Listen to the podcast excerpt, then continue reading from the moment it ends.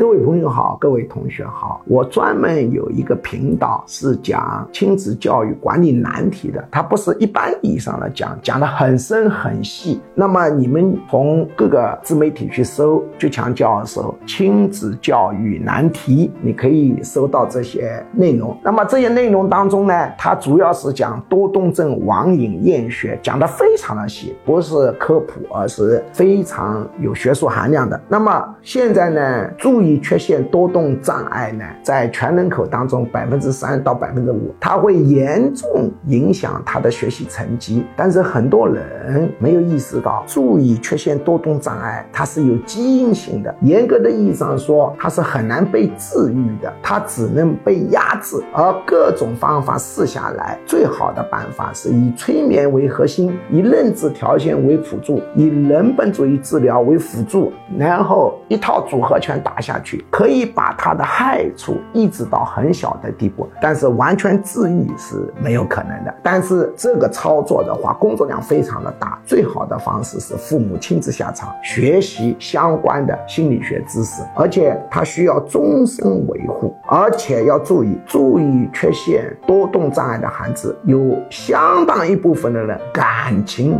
非常冷漠，人际关系很糟，他长大以后对父母呢不太讲感情，没有孝心，没有良心，这个呢是你们要预做思想准备的。